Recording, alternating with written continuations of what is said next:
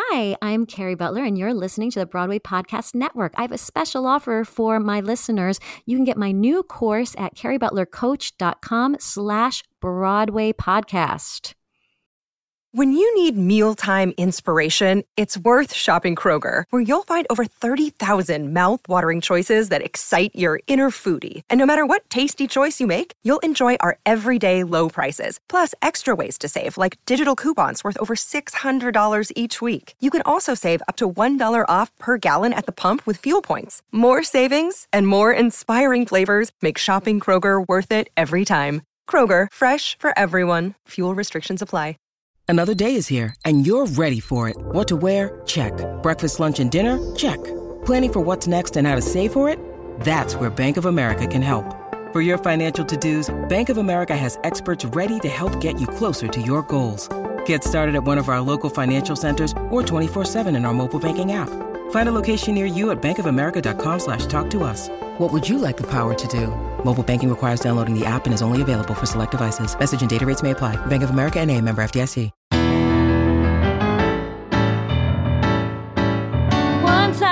A penny who just couldn't stop the beat. Yes, with roller skates on her feet. A girl who loved. A ghost is recently deceased.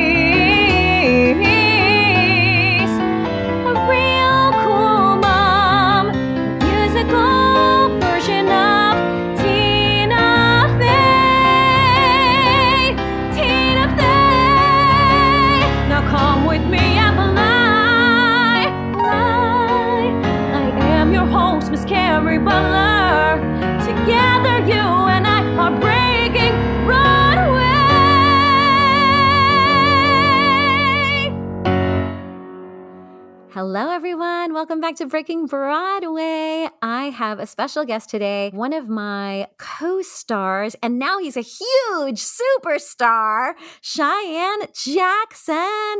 Um, he's been on Broadway in All Shook Up, started in Mo- Thoroughly Modern Millie, um, also did Xanadu with me, and he's gone on to star in tons of TV shows American Horror Story, Hades in The Descendants, Call Me Kat, so, so many. I, I'm not even mentioning them all, but thank you so much for being here. Welcome to the show, Cheyenne Jackson. Yay! Thanks for having me, Kerry. so good to see you. You look exactly so the good to see same. you. You too. You too.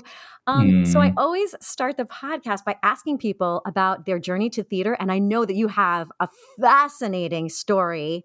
Um, tell the whole story. Sure. Okay. So my so my journey to theater. Yeah, like you, s- where Um, you grew up and how yeah. how you. Yeah. Okay. So for those of you who don't know, I uh, I come from a, a teeny little town uh, i- right on the border of Washington and Idaho. Um, so I really the, the River ran through the two states, but uh, I lived in Washington State, but I went to school in this little town called Old Town, Idaho.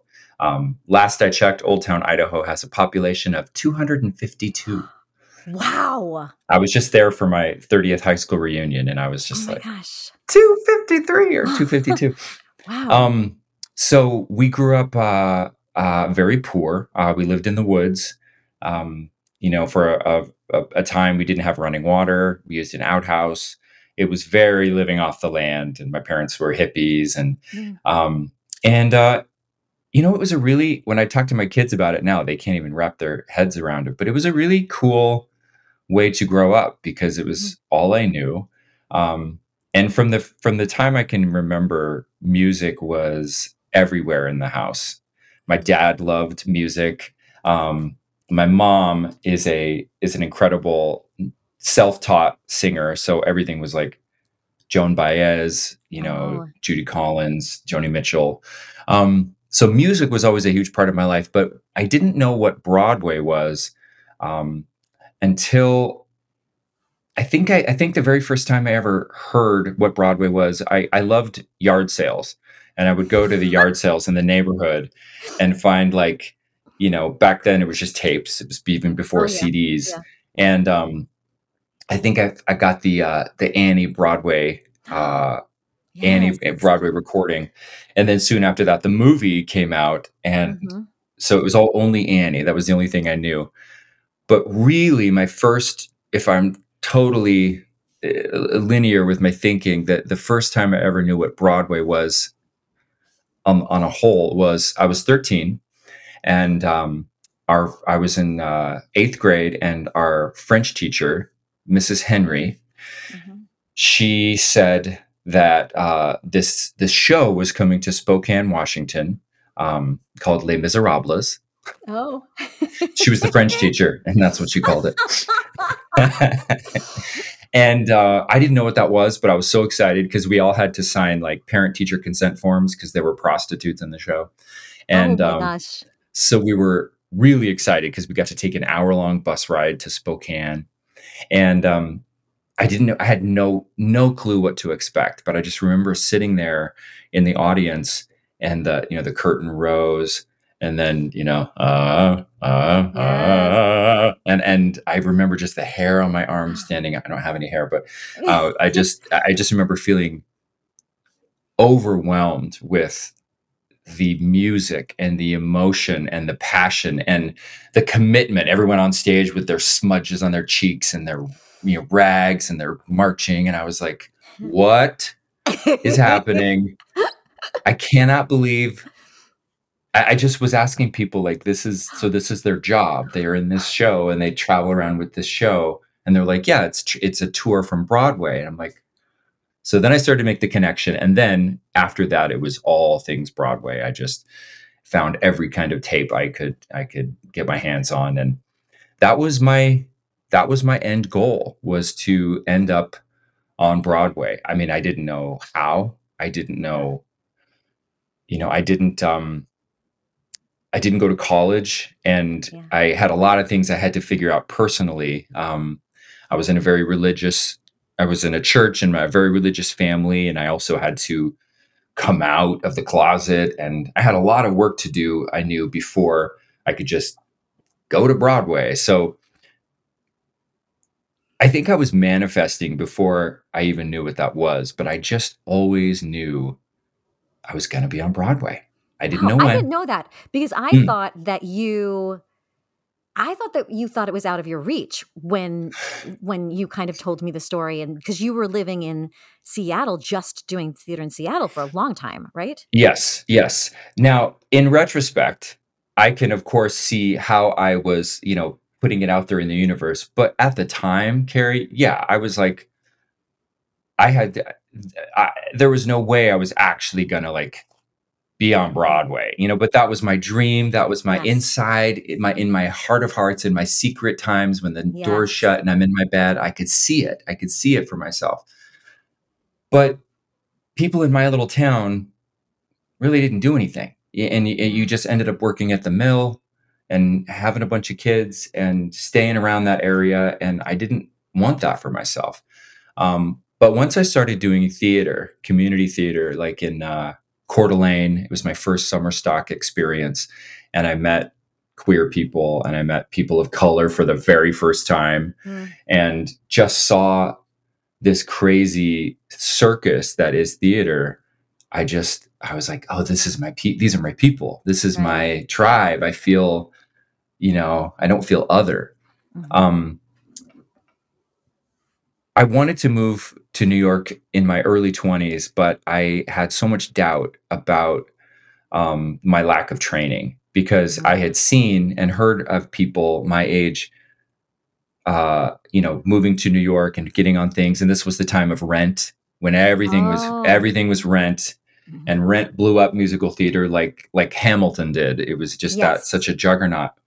Um, but I thought I can't compete with these guys that went to you know Juilliard and and and I, I just so I decided to move to Seattle and keep doing theater, get better at it, um, get a bunch more shows under my belt, mature a little bit. Um, so I moved to Seattle and I started working and I got my equity card mm. at the Village Theater in Issaquah, Washington and then I started working at the Fifth Avenue Theater, and it was a great, a great place, and a great place for people starting out. Seattle is right. Didn't you guys do hairspray there? Hairspray and Catch Me If You Can. Oh, right. So it was about I was about 24, 25, I think. Um, and I thought like, ooh, my window's kind of closing, which is so crazy when I think about it now. I mean, I'm, Yeah. you know, we're I'm in 48, Yeah. But in the at the time, I was like, oh God, I'm tw- I'm in my mid 20s. I haven't tried, I haven't really gone for my goal yet, and all the tours would come through Seattle, and I had become at this point kind of like a big star in Seattle. I was a big musical theater star. I did all the shows, and this tour came in of Guys and Dolls, um, and it was all New York people that all had tons and tons of Broadway credits. And we were all at a party one night and we were all kind of, you know, I was just like hanging on every word they said and like, what's Broadway like? And what do you do? Do you, do you guys all walk together or do you like, how is it? You know, I couldn't wrap my head around the idea that it's just this neighborhood of, you know, um, and I was in a show at the time. I was doing hair uh, at the Fifth Avenue Theater. I was playing Berger, and uh, it was a really wild, free performance, and I was felt felt very in my body. And some of those people from that cast had seen it, and more than one of them at a party, they're like, "You need to move to New York. You have something." that will that will land you have something unique and i'm telling you you will work and i think it was an in an internal clock plus people that actually know what they're talking about Mhm. saying that to me that I was like, okay, okay, I'm gonna actually try this. Took me about a year and a half more to get everything together. Um, soon after that, 9/11 happened, which gave me even more impetus to make something happen for my life. Um, also, at that same time, my brother's little girl passed away. She was Mm. three Mm. um, and these huge changes these huge sad and life rocking you know changes you know that 9-11 and, and just the way that we were all thinking like oh my god this could all go away in one second. This that was my time to say you know what? I'm going. I don't have an agent. I don't have headshots. I've never taken an acting class or a tack Oh class or anything but i it is time for me to go now. And wow. I had a boyfriend at the time, and I said, I'm going to go and I'm just going to take this leap. Had a little bit of money, like a little bit of money. And he said, Go, and I'll join you later. So I went and I got this. I was staying at this crappy little apartment or this little hotel in Midtown where, like, you couldn't even open the door all the way, and it was the bed. It was like this little thing. Mhm. But the one person that I knew in New York, um, because he had toured through Spokane, or, or sorry, toured through Seattle, was uh, Marc Kudisch, and we had we became friends. Mhm. Um, and he was just like a big brother to me, and he was just so bombastic. He was just this Mhm. like cartoon of a man, but I, um, his heart was so big, and I felt like he was really genuine. And you know, a lot of people say like, "Hey, when you come to the city, yeah. look me up. But there was Yeah. something about him where I was like, I, I really feel like he doesn't want anything from me, and he is just very generous. Uh, so he's a, he's all I knew, and I got there and I called him, and he was like, "All right, dude, I'm gonna I'm gonna hook you up with my uh, my agent." And Oh my so gosh. I went down to uh, Bauman, Redanty, and Shaw, um, and I walked in, and they took one look at me, and they're like, "Okay, so Marc told us about you. Do you want to sing something?" And I, Kerry, I don't know why I had so much confidence, but I wish I could harness that again because I truly just was like, "I'm here." And I'm going to convince everyone that I come in contact with that you need to have me in your show. I just believed it. And I sang, and then I, I read a scene or two, and they signed me. And then my very first audition, strangely, was the first, uh, they needed somebody in Thoroughly Modern Millie to understudy Marc Kudisch Kudisch. and Gavin Creel. This podcast is sponsored by Ramp. Are you the decision maker in your company? Consider this. For the first time in decades, there's a better option for a corporate card and spend management platform. Meet Ramp, the only corporate card and spend management system designed to help you spend less money so you can make more. Most corporate credit cards offer points as incentives, but those points amount to less than their worth in real cash value. Ramp's business cards offer you cash back, real money in your pocket. Plus, you control who spends what with each vendor. And Ramp software collects and verifies receipts automatically, which means you'll stop wasteful spending and close your books in hours instead of days. Businesses that use Ramp add up to 5% to their bottom line the first year. If you're a decision maker, adding Ramp could be one of the best decisions you've ever made.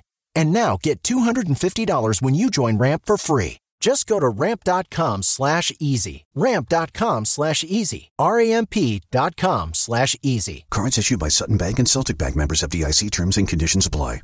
Oh and they were having trouble finding somebody who could sing really high to cover Gavin and sing really low to cover Marc, who also looked kind of young and also kind of old. And that's always been me. I mean, at 16, I looked, you know, 35. And so, um, so I went in and I, I remember, um, Michael Mayer, who was, who was directing, he, I didn't have any, I had taken pictures the day before and I had my composite, but I didn't Oh have pictures gosh. yet. So I had my little composite with like You the Sharpie on it. yeah, that's all I had. And um and and and Michael Mayer was like, I remember he said Cheyenne Jackson, as if it was like my fake name, Yeah, like I made yeah. it up. And I was like, Yep, that's my name. And I I had so much confidence. I was just like tearing around this room. I had I had two days heads up that I was going to be auditioning for this. And there's a very famous uh patter song in Thoroughly Modern Millie, where it's like, you know, mind a small container of the stuff I talk about, just carefully remove them. And I've always been able to speak very quickly and articulate. And I stayed up all night long working on that. I, the scenes were there, the everything was there, except for the dancing. So it's a huge, heavy dance show. It's a tap show. I don't know what I was thinking, but my singing and my acting was strong enough to where they were like, okay, let's do this dance call. And I think if I wasn't terrible, it they were going to let me pass. Um, it was down to me and two other guys for this part, and I could tell it was getting close. Um, he said, okay, everybody just do a time step. Didn't know what that was. Oh. Like, and the other two guys were like, taka, taka, ka, ka, ka, you know, and then the other one, and it came to me, Rob Ashford, the choreographer, he whispered in my ear, he's like, You don't tap, do you? And I said, I don't at all. But if you hire me, I will learn. And he said, uh, You better. And um, that night, they brought me to uh, the theater and uh, they introduced me to the cast. It was very quick and very like, wow. Yeah, that uh. Michael Michael Mayer took me to the lobby and he he kind of put his arm around me and he's like, "This is a story for the ages. A, a, a kid walks off the bus and walks into a Broadway show, and you know they had just won the Tony for Best Musical. Oh. Marc Kudisch, who didn't even know I was auditioning for his understudy, walks down the stairs and sees me. He's like, "Dude, what are you doing here?" I'm like, "I'm your new understudy," and he he started crying, gave me a hug. Oh That's also when I met Gavin. Yes. And Gavin is my best friend to this day. Oh. Um, Gavin tells it that he was in his dressing room and he heard through the through the wall somebody singing his song in his words better than him. And he was like, uh, am I which is not true. Gavin is the best voice of all time. But um, yeah, that is the that's my road to Broadway. And I was with that show for uh, a year, I think, year and a half. We'll be back with Breaking Broadway right after this message. And then what happened after that? You started getting more theater jobs. Yeah, what happened after that was I, well, the truth is, um, and I think enough time has gone by that I can divulge this, but the truth is, I was told that I was going to uh, replace Gavin Mhm. full time. I had gone on a lot for both of them because Marc was doing an opera and Gavin did like a TV movie, and so I was really, you know, uh, good with both parts. But um, they said we're going to hire you full time to play, you know, Jimmy, and I was just like, this is incredible. And um, and then as it was getting closer and closer, it, I that I got the sense that maybe that wasn't happening anymore. And then one day I came to work, and there was an announcement on the board that um, that Christian Borle was playing. Wow. and that's how you found out. Yeah, that's how I found out. And um and I decided to leave while it was still running. Wow, Um and I remember my my mentor and my neighbor at the time. I lived I happen of all places in the world, I ended up moving next to Jerry Orbach. Oh. on 53rd and 8th, which is now Jerry Orbach Way. Mhm. And he, I love mentors. Mhm. I always have mentors. Um, like in Xanadu, Tony Roberts was my Yes. guy. I love an Yes. older theater mentor to help me, and I, I do the same now. But he said, "What are you doing? You don't leave a Broadway hit. Oh. You you gotta you don't do this. Like it's." And I said, "I just feel." I'm upset that I was told I was going to do something and didn't happen. I understand for people have their reasons or whatever, but I just I mean, I feel in my heart that I have to leave. Um, so I did. I left. I didn't have anything to go to, but I was workshopping at the time, um, Altar Boys, oh yes. the off Broadway uh, thing, and it was it was my first time originating something, and it was about a Christian boy band, and that was it couldn't be more me. So I just had a sense that something else was out there for me. So yeah, I left. Um, and then I ended up getting an audition to be uh, Will Chase's and then Adam Pascal's standby in Aida, right. and went in for that. Had a great audition. They hired me for that, um, and that was just a fun, really, you know, glitzy, wonderful score. Uh, made some great friends. Did that for a long time. Got to go on a lot. Mhm. and um and then soon after that that's when we were starting hearing about all shook up. Oh. that all that all shook up was we had heard i had heard that there was an elvis musical that somebody was already attached to and for whatever reason they may not be continuing with it and i was possibly in the mix. Now kerry i grew up i knew every single elvis song in the canon. My brother mm-hmm. my dad it was all about i mean i have videos at like 12 years old at the county fair going oh so I just thought this this is mine. There is no one that can do this like me. I I have to have to have to do this show. And they really they really put me through the ringer uh Mhm. as they should have because I didn't I wasn't a, a proven, you know, name or anything. yeah. I think I had about 7 auditions for that. Wow. and uh yeah and then i came in and then uh, Jenn Gambatese was still with it. And then um yeah i don't know what the circumstances were that Jarrod Emick who was doing it before couldn't couldn't continue but um i stepped into that and then that was just an amazing experience to create a role out of town. We did it in chicago and then open it my mom and dad came to new york. I mean my little hick parents. Mhm. my dad seeing my face on a taxi and a billboard in times Huh. square it was like I, I remember those times it feels like a lifetime ago but i remember thinking i want to remember what this feels like because this is all i've ever wanted. And at that time i was 29 maybe 30 i think i was 30 um so i wasn't 19 you know what i mean? I was a i was a Yeah, I was yeah. a man i was a i was an adult and i really thought i want to be present for what this feels like because i know careers are going to be like this and who knows what will happen with all shook up? And we had such bad timing with that show because it opened after like three jukebox musicals and people were like enough! Enough with the jukebox Right. musicals. And so we closed it like in like five months which was a huge bummer but um yeah. And then was Xanadu right after that? let me think. All shook up. I think so.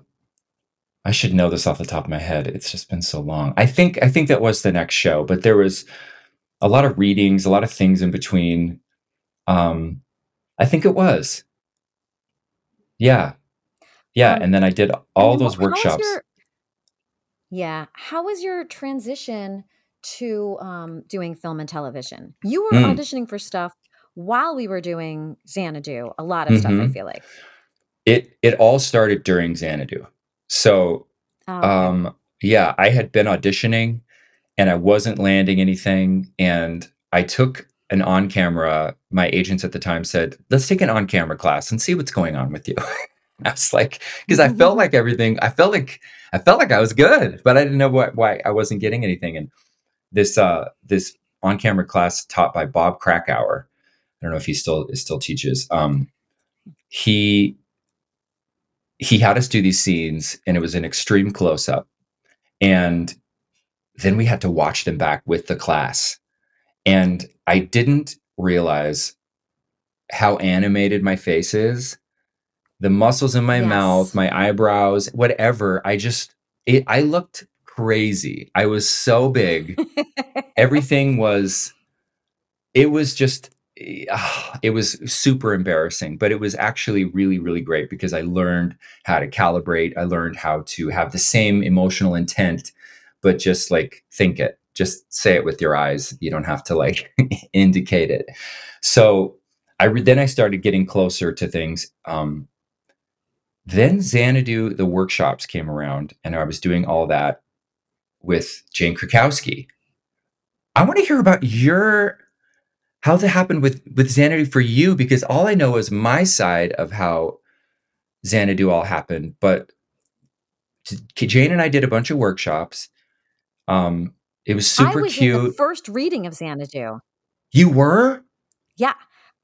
Yeah. Yeah. I was in the first Oh. reading, and I think Mary Testa and Jackie Hoffman were also.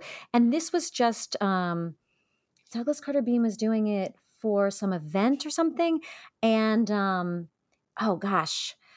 Now, oh, Alan Tudyk played your part. Oh, he's so good. Oh my God, he's been great.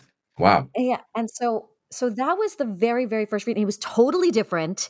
It Yeah. was two acts, and they went on all of these other. I mean, hilarious still, but it went on Yeah. all these uh, different tangents. And then I didn't even. I don't think I even knew that it was going on without me. Oh, that. really? Oh, I've been there. Um, yeah, and then maybe they called me maybe they called me to tell me that i was being re- i think i think maybe they did i think you know i understood you know i think they were like you know uh in this market we need a star to to sell shows i think i think that's what happened yeah. and also jane's fantastic and also she already knows how to roller skate Yeah. Yeah. I mean, when i did those with her, I, I just, I, she's, yeah, she did Starlight Express and she like could skate backwards. And I was, I, I was a fine roller Mhm. skater, but, um, yeah, she really had this like, you know, she did the Jane thing. It was like this sexy, you know, worldly wise, like really sensual type thing. And it really worked. I was like, oh, this could be, this could really be something. Um, I was excited. I had my quibbles with this and that, but I loved Mary Testa. When I met Jackie Hoffman, the first thing she said Yes. was, I'm Jackie, I don't and I don't have a uterus. and I'm like, um, but then what I heard was that they said that uh, Jane's TV show, the pilot she did, 30 Rock, yes went.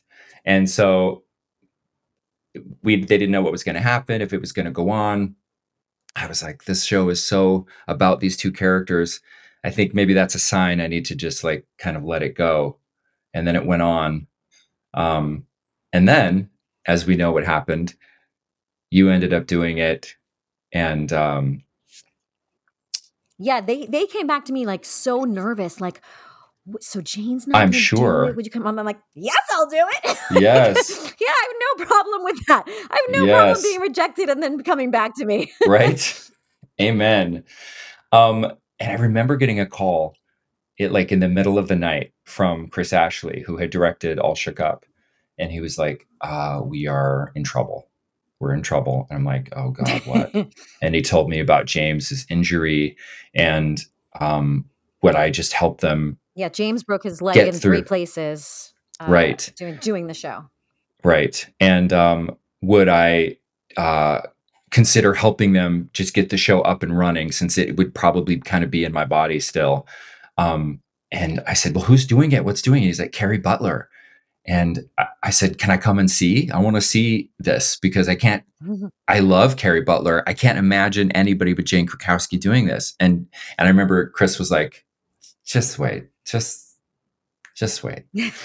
So I remember sitting in the audience and you came out and you took the hugest comedic swings I had ever seen.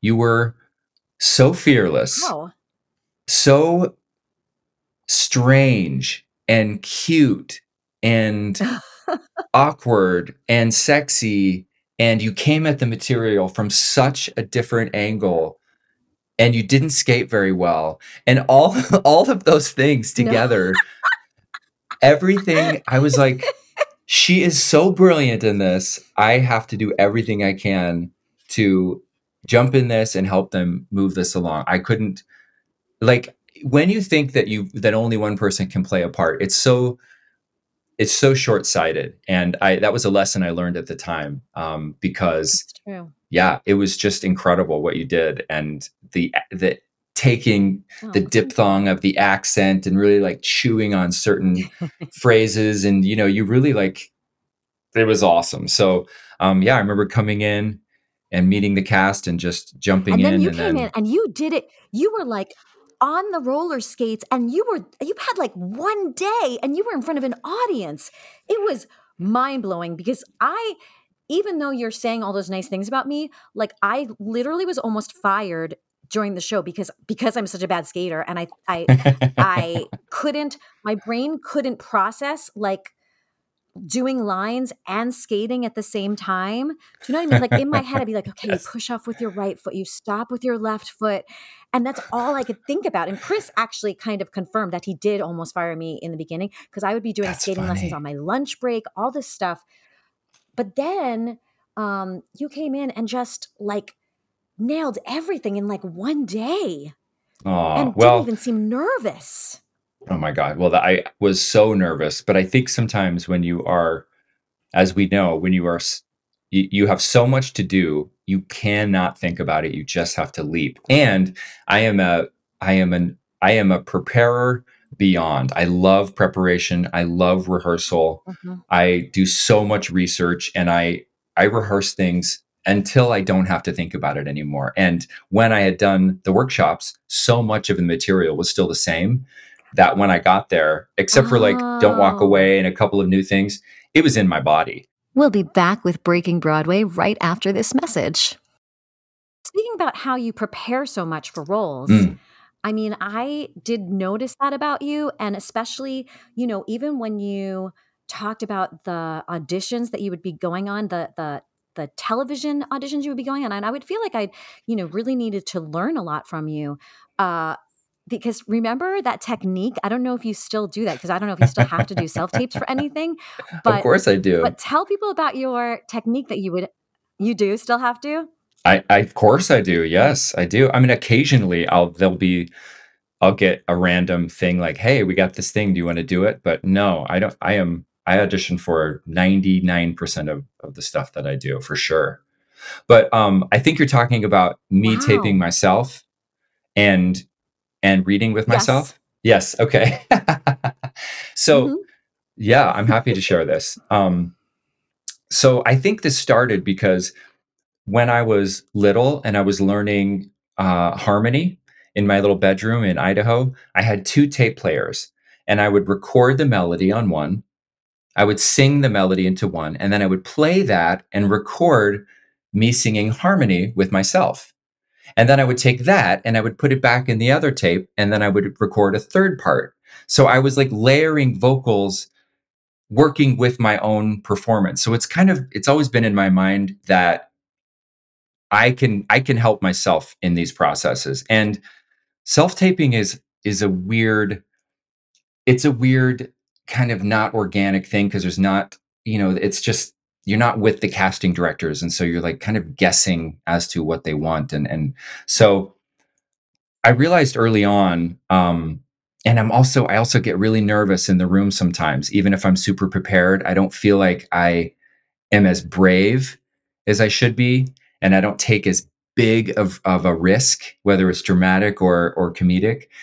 So I at the time I was telling you and I still do this I record um the other person's part whoever I'm reading with I record that Mm-hmm. I record the, their lines and I I work it out enough to where I know do it exactly like in a lower voice or something. Like Yes, but I I, do, I make it not to where it stands out to where like is he doing a weird voice or I don't want it to be uh-huh. distracting. Uh-huh. If you have a good ear, you'll be you'll be like this dude's reading with himself. And if I have to do a scene with a woman, I, I have now I have girls that I, ha- I have friends in in LA that do the the girl part for me. But I like the control. I like being able to edit it myself. And so you can take as long as you need. You can be as nuanced as you want. And my, it took me it took my agents a hot second to be like, "Are you reading with yourself on all these?" I'm like, "Yeah." But it is a technique that kind of works for me. Uh, you have to have patience and you kind of have to have your setup, but uh, yeah, I still do it. I've tried to do it and it yeah. It's really hard because it's really how hard. long I mean, how do you get the other person's lines to match what you're going to say? Well, you have to make choices. You have to make strong choices for where you're going to be within the within the parameters of those lines and you have to stay consistent. So, it's a it's kind of a trial and error thing. Um and sometimes I'll have like little little little time clues like I'll make a sound with a pen or something when it's 10 seconds in. And so I know if I have a monologue, I'm like, I gotta wrap it up. Oh. Just little tricks, little oh, little good. little bits. But you asked about TV, and I think this is really uh, important. I think, for a lot of theater people. You know, I think the notion that if you're on Broadway and if, if you're a, a, Broadway performer, that it's not going to translate or that you're too big it really is it really is the exact same thing. It just is dialing it down a bit. Um, saying everything that you say before saying everything that you would say on stage but dialing it down. I, i've during xanadu i started to do tv um, during xanadu i also got damn yankees at the city center um, with Jane Krakowski again and Sean Hayes. And then Tina Fey came to Damn Yankees and she wanted to meet me afterwards and said, um, I love your big Midwestern face and your and your comic timing. Um, I I have I have a part on 30 Rock uh, for you that I'd like to gauge your interest on. So that that's how I got 30 Rock. Tina wow. came and saw Damn Yankees liked what I did. I added some she had comedic seen stuff too. She had seen me in Xanadu for sure, but I think this was uh this was yeah what kind of you know convinced her. I know you're good friends right. with her, so yeah, it was uh it, I was so lucky to have my first television experience be with her and Alec Baldwin and these incredible comedians because I learned from the best. I didn't know camera right from left. I didn't know to, to like that you can't look down at your mark. you have to just know where it is.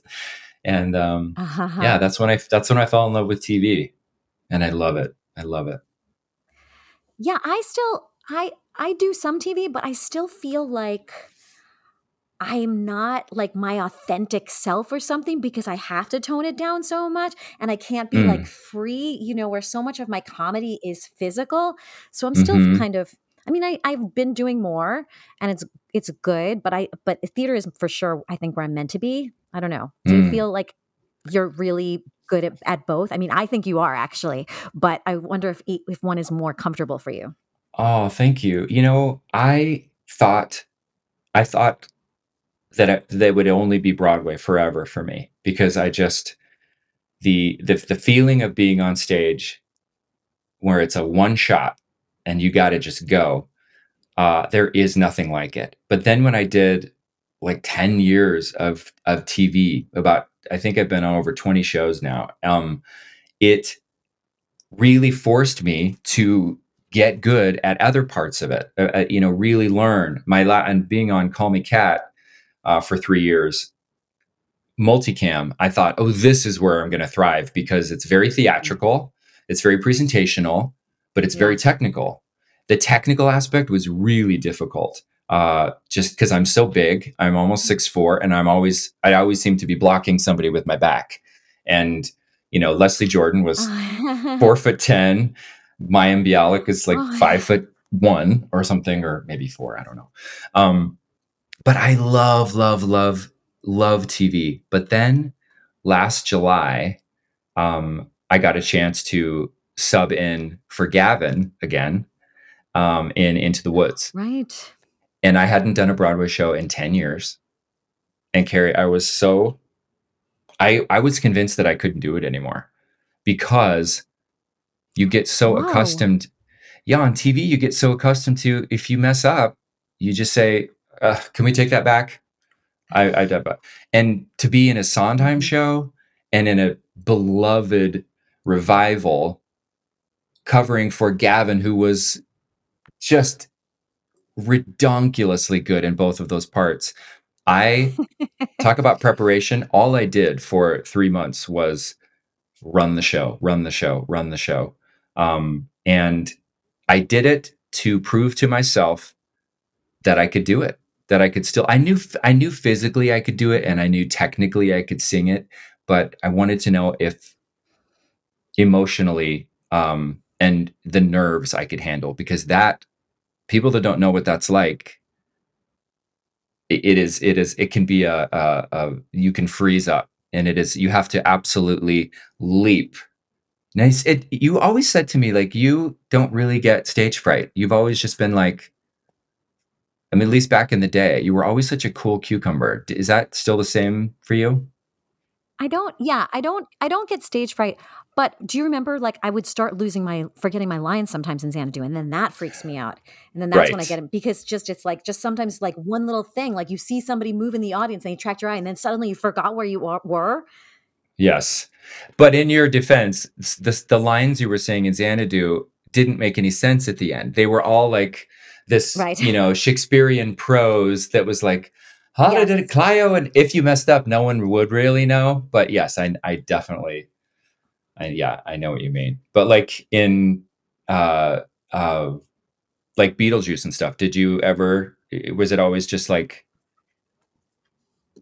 go No, for it? thing. No. Like sometimes I would, I yeah, I was never nervous, but just sometimes, especially doing a long run, I feel like sometimes you get in your head and you're like, you're gonna forget it today, and like those voices, Right. like just telling you, and then you Right. start running the lines in your head, and then you're like, oh my god, now I'm- Yes. I can't remember right now, and I'm going out Right. in a second. You know? what is what what is english what are words i don't even know are we talking right now are we here that's the yeah it's so terrifying but it also is uh it's so beautiful i i would love to come back and i i'm actively looking for something to come back for i just it has to be Oh, something good. that yeah it has to be something that you know my my family's here my kids are starting first grade yeah, um and you know yeah, that's hard. but i would i would i would do it for the right thing for sure Um, and you have a concert coming up. I do. Yeah, I haven't sung in New York in a long time. So uh, we are, you know, in LA, everything we are striking at the ta- hopefully the tail end of this writer strike, and then uh, fingers crossed that the SAG strike will be over by September, October, maybe. I don't know, but um, so yeah, I'm really leaning into live performances right now. So I'm doing uh, five nights at the at 54 Below, which I've never performed at. Um, and I have a very special Oh. guest on one of the nights, Kerry Butler.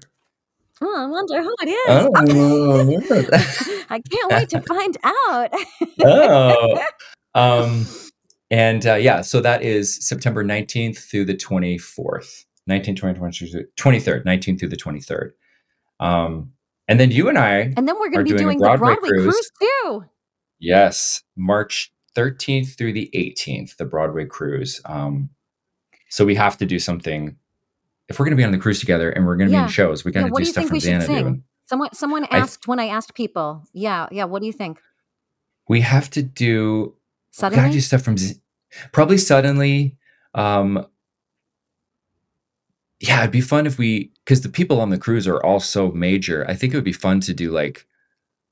I mean, I'm gonna pitch that we do like something from Les Mis, where because I know you've done Les Mis Oh. and like Nor- Norm Lewis is gonna be in it. Like, he can. I think it would be, I or maybe like a big number from Oh. Rent or something. Like, let's oh, that would be fun. let's all play roles Oh, that we haven't done in a long time or that we've up. always wanted to. Yes, Oh, that's I'm very excited. I like it. I like it. That's really fun. So that's the Broadway cruise. that's a Broadway cruise. Yes, we're going to the Cayman Islands, I believe. Yeah. My last my last question for you is Sure. um do you have any advice that you would give to your younger self or to any young performers just starting out? Mm.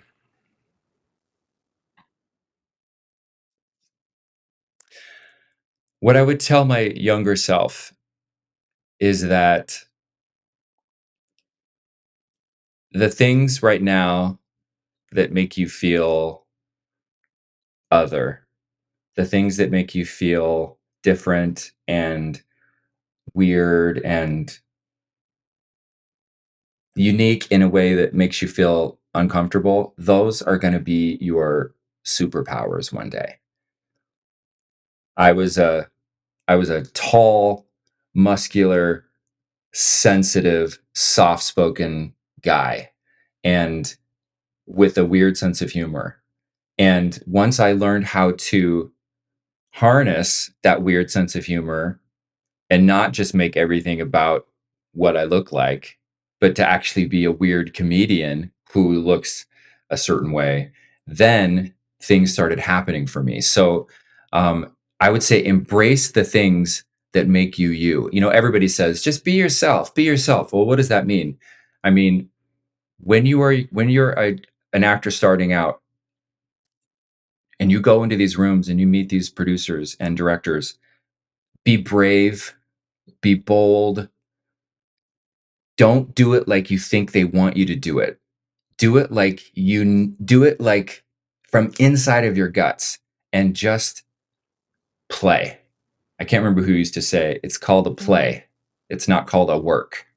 Mhm. So play and and yeah embrace the embrace the weird because you know I, I some of my very first early acting jobs are so cringe because i was so afraid to do anything that was weird that i ended up making no choices and then i was like i am on law and order and i am saying my words and you're just like a shell of a person um make a choice make a make a big kerry butler yeah.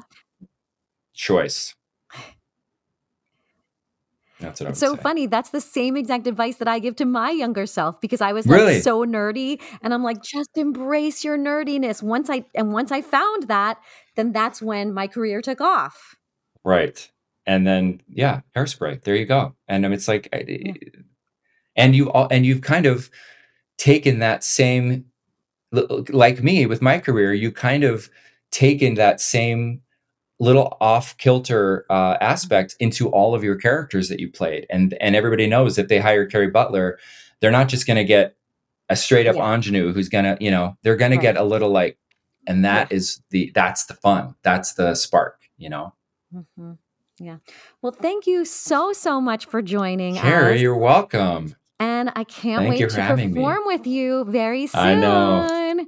Get your tickets for Cheyenne's concert. And if you want, join us on the Broadway cruise. We'd love to see you. Do you have anything else that you need to plug? Oh, I'm going to be in San Francisco, uh, Oh. Feinstein's at the Nikko on September 29th and 30th. So right after I'm done with New York, then I go to San Francisco. But yeah, that's Go it. see and then Cheyenne. hopefully, You won't, you won't be sorry.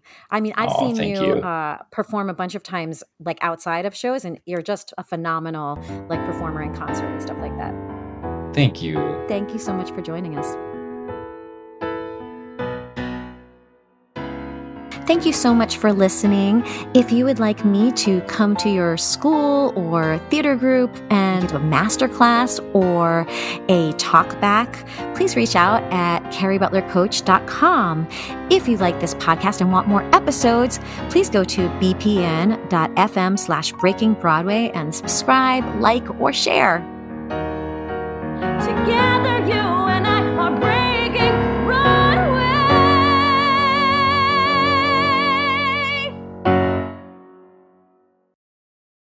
Hey, it's Leslie Odom Jr. here on the Broadway Podcast Network to tell you about the Rise Theater Directory, a program of Maestra Music. Rise is a national online resource designed to connect and empower backstage and administrative and creative theater professionals from underrepresented backgrounds.